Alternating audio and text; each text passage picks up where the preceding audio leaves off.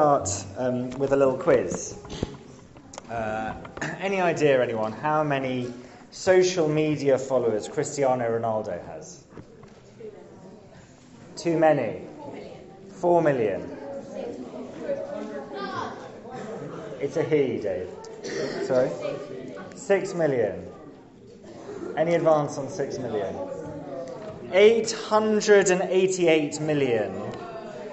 Followers across social media platforms.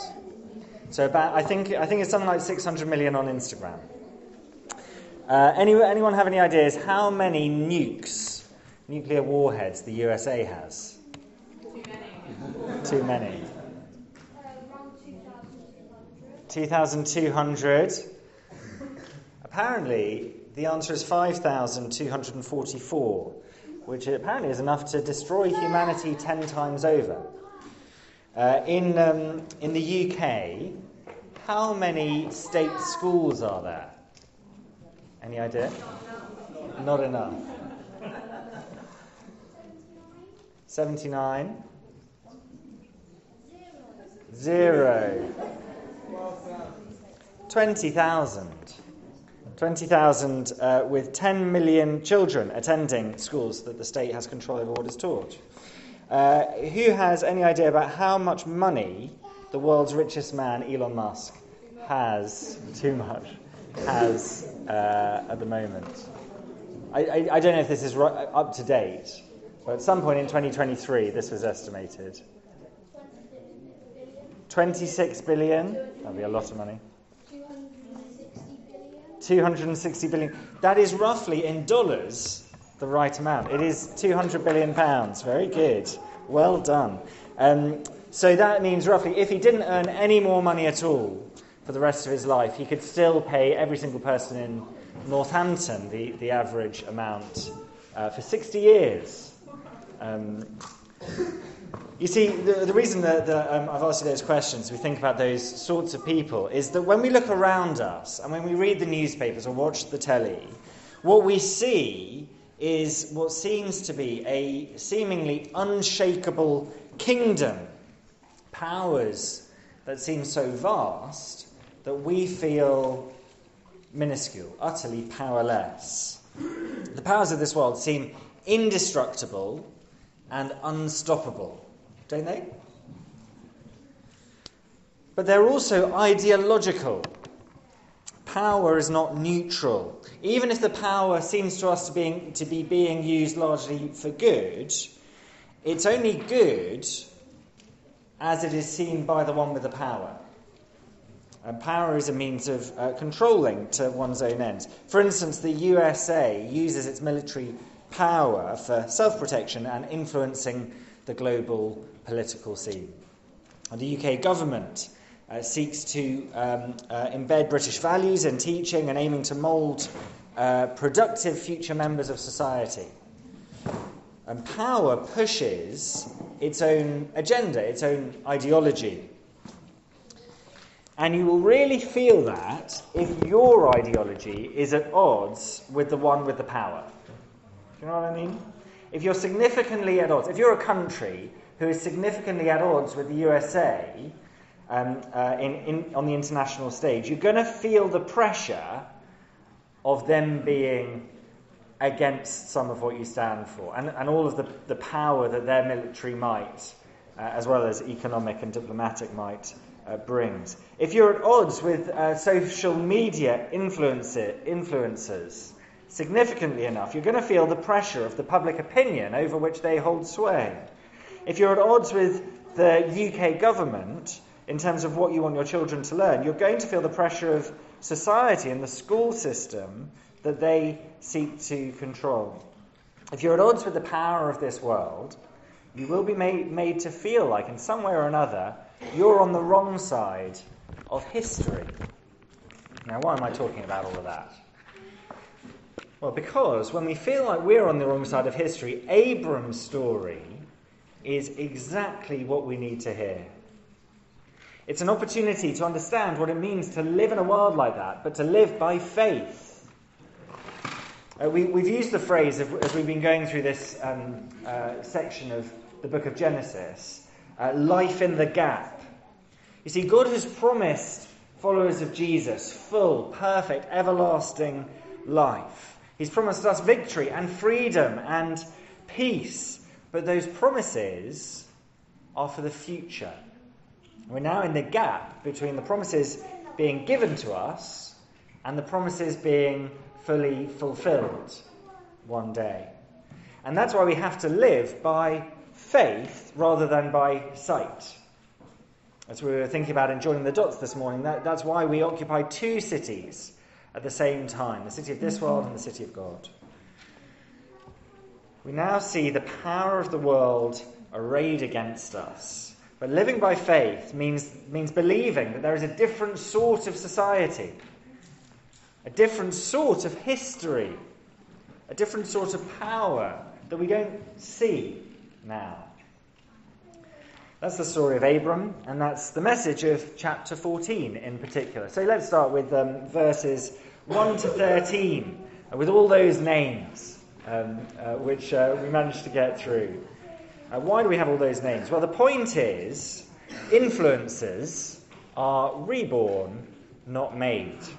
Um, if you um, have your um, uh, word sheet, it has all of the, uh, the main points that we'll be thinking about, and children...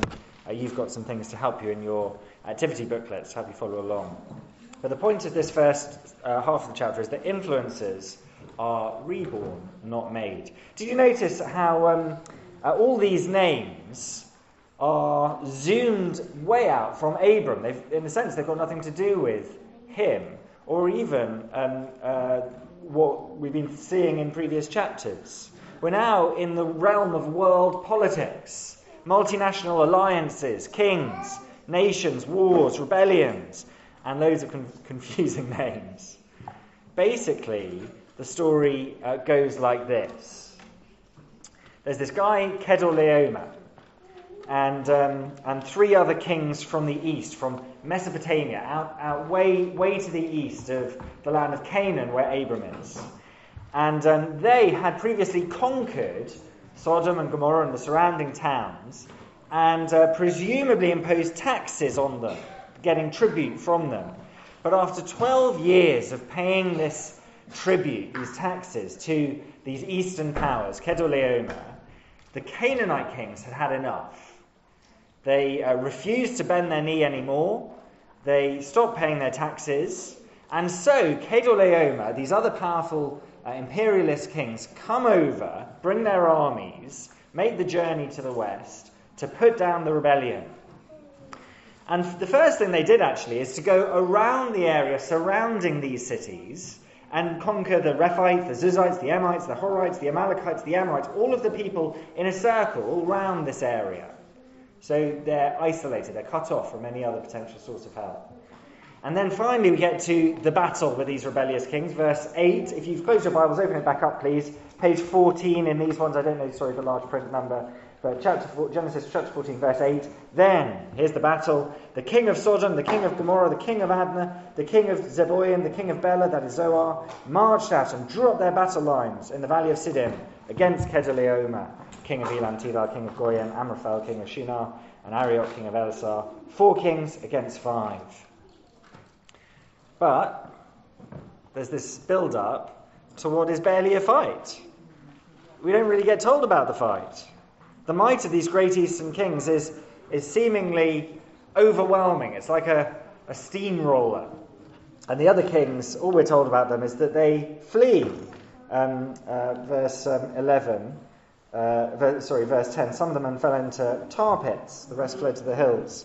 Uh, these, some of the men either meet a sticky end, Uh, or um, it could mean they hide out in the tar pits to get away from these armies, uh, or they scatter. And then uh, Chedorlaomer and the others, they take the spoils of war, uh, the tribute, uh, perhaps that was owing to them uh, for, for this time of rebellion. And then verse twelve, they also carried off Abram's nephew Lot and his possessions, since he was living in Sodom. A man who'd escaped came and reported this to Abram the Hebrew. Uh, Abram the Hebrew, because this is an international story, um, but we zoom in here on back into Abram. And now we get to the reason why this international news story makes it into the Bible, why we've even heard of these people. Because the great king Chedorlaomer, incidentally, a bit like Pharaoh in the previous chapter, ends up messing with Abram, with the one guy who is the recipient of these great and glorious promises of the God of heaven and earth. And see why that's a really important point? Here we are, and thousands of years later, we can look at these events with a bit of perspective, can't we? And we've got these mega powerful international players on the world stage, like Chedorlaomer and these other kings on the one hand. But on the other hand, the only reason anyone knows their names is because they come across Abram. They accidentally rub, rub up against God's chosen people. Influencers can have hundreds of millions of followers. Uh, we can feel overwhelmed if we um, spot a famous person uh, across the room at a restaurant or something. But the people who'll be remembered in a million years' time are not the rich or famous or the presidents of the great world powers.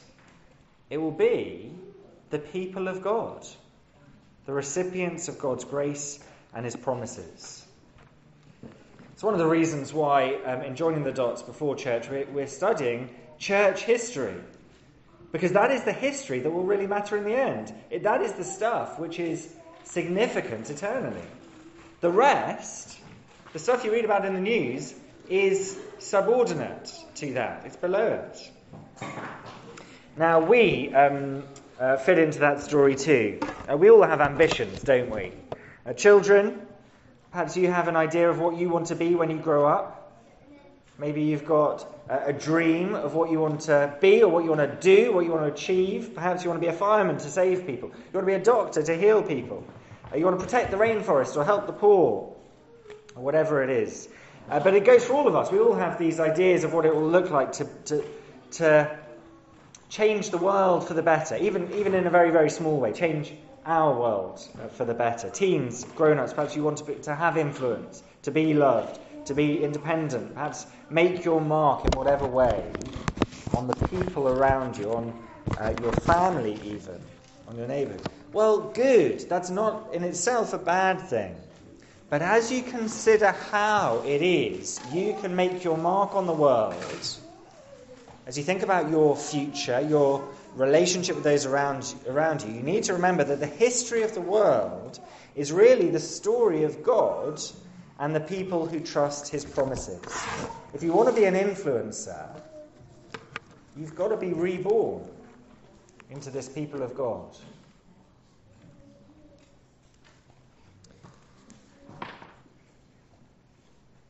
So, if you want to change the world, get on board with what God is doing in the world, God's plans. You need to understand what God's plans for the world are. You need to understand what God's plans for you really are.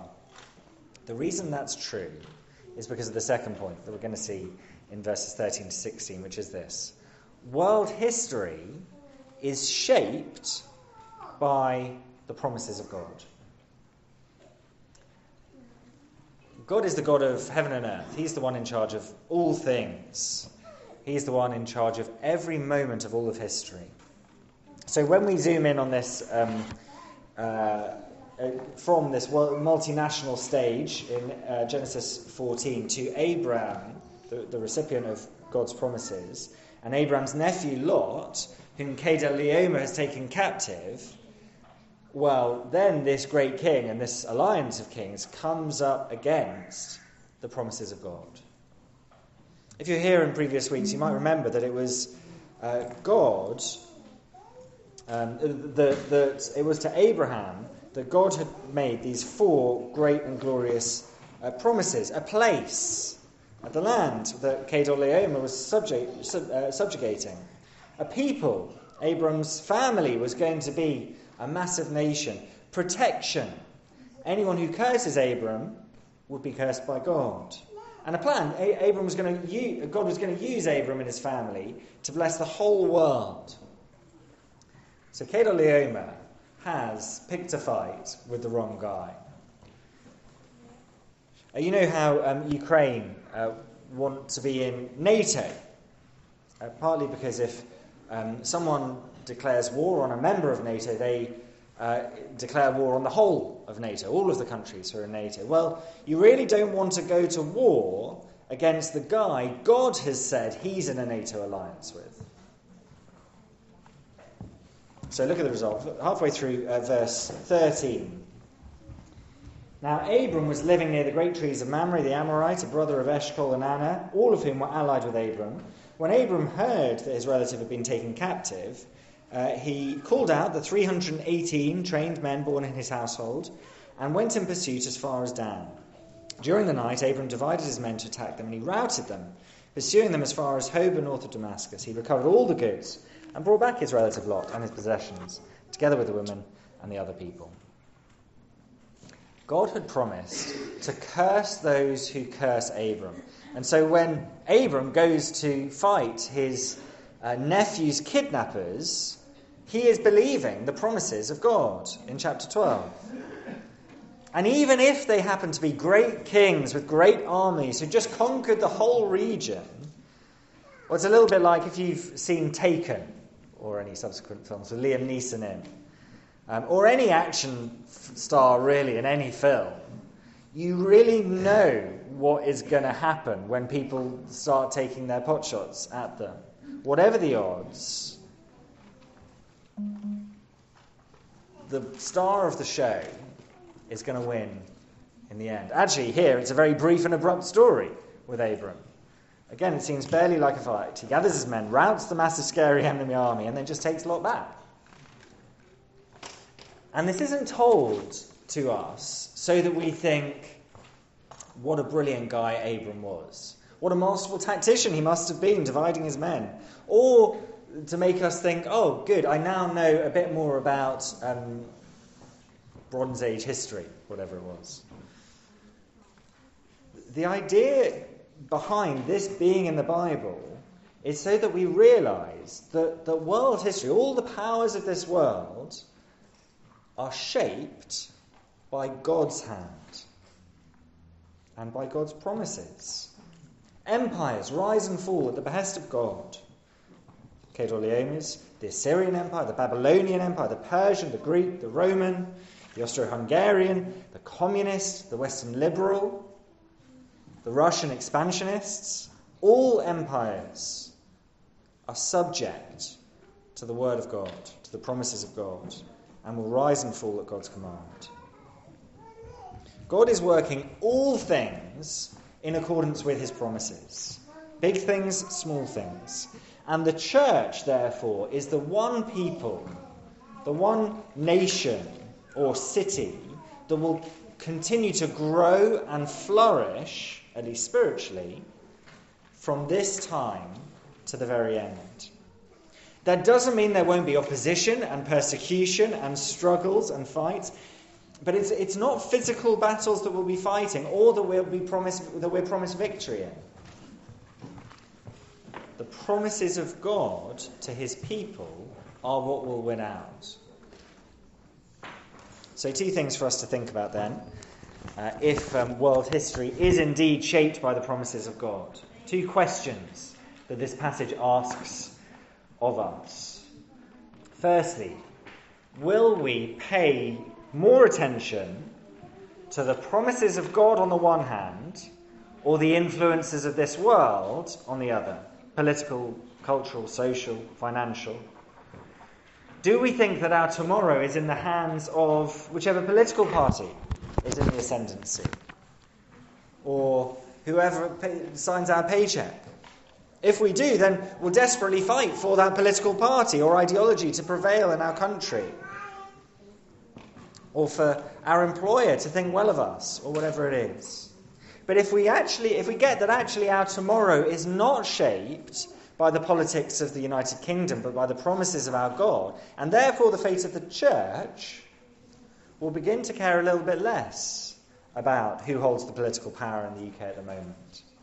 or what our job title is, and a bit more about what God has to say to us and to our church. Because that's our real and permanent country. That's where we belong. And the second question is related. And what will we pay more attention to? First question. Second question, which will we invest in? Will we invest in the promises of God or in the promises of the world? There are loads of promises that this world holds out to us. Work for a good grade at school or a promotion, and life will go well for you. Get more money, and you'll be more secure. Life will be safe. Make sure you're healthy and comfortable. You'll find joy and peace. Get more followers or rate or fame or reputation, and you'll matter more. Get the right sort of relationship, family, and then you'll be happy. But if we invest ourselves and our hopes into those promises, and those promises alone, we will be disappointed. We'll waste our lives. And even though, if we trust Christ, we might be saved in the end, we'll find that everything we've poured our hearts into will be burned up and will escape through the flames, burning down our lives' work. On the other hand, if we invest ourselves into God's promises, which are shaping the course of human history, in the end, it will certainly be worth it. We will never regret it. It might seem crazy right now to do that. It will, in fact, seem crazy right now.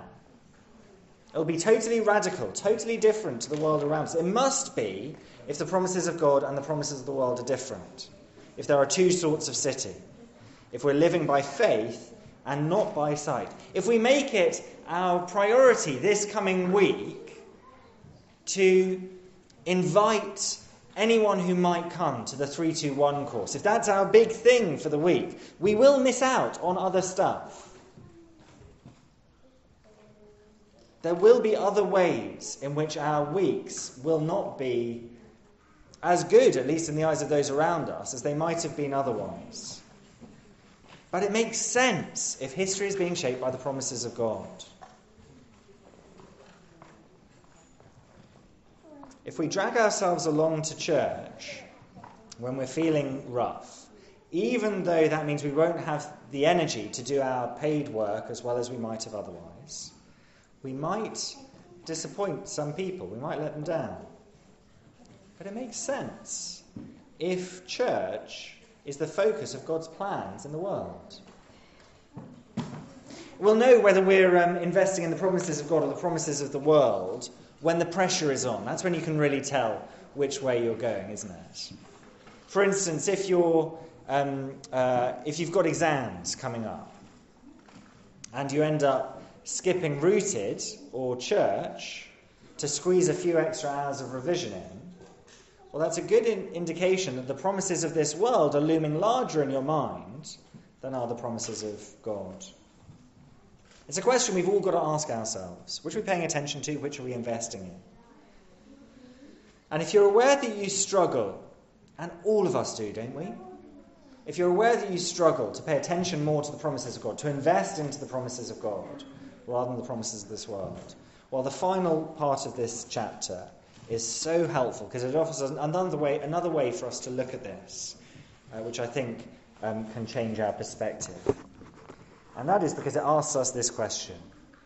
Not just whose promises are you listening to, but whose blessings are you seeking? Whose blessings will you seek?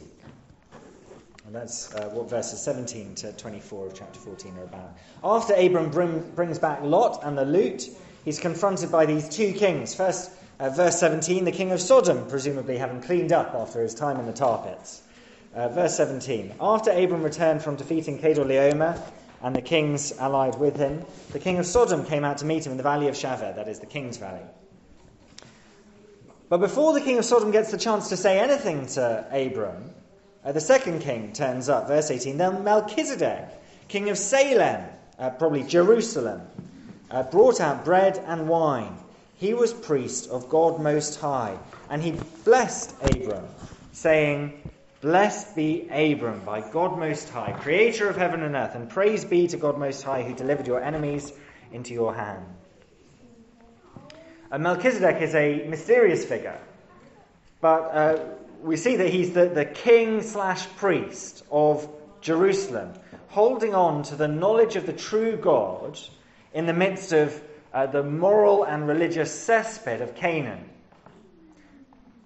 And when he meets Abram, he blesses Abram and he blesses God. And then the king of Sodom gets his chance to say what he wanted to say. Verse twenty-one, the king of Sodom said to Abram, Give me the people and keep the goods for yourself. It sounds like a great deal. He's offer, offering Abram wealth. But it comes with strings attached.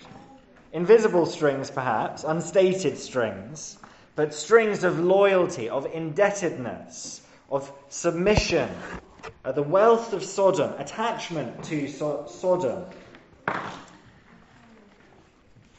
And so these two kings effectively present Abram with a choice to make.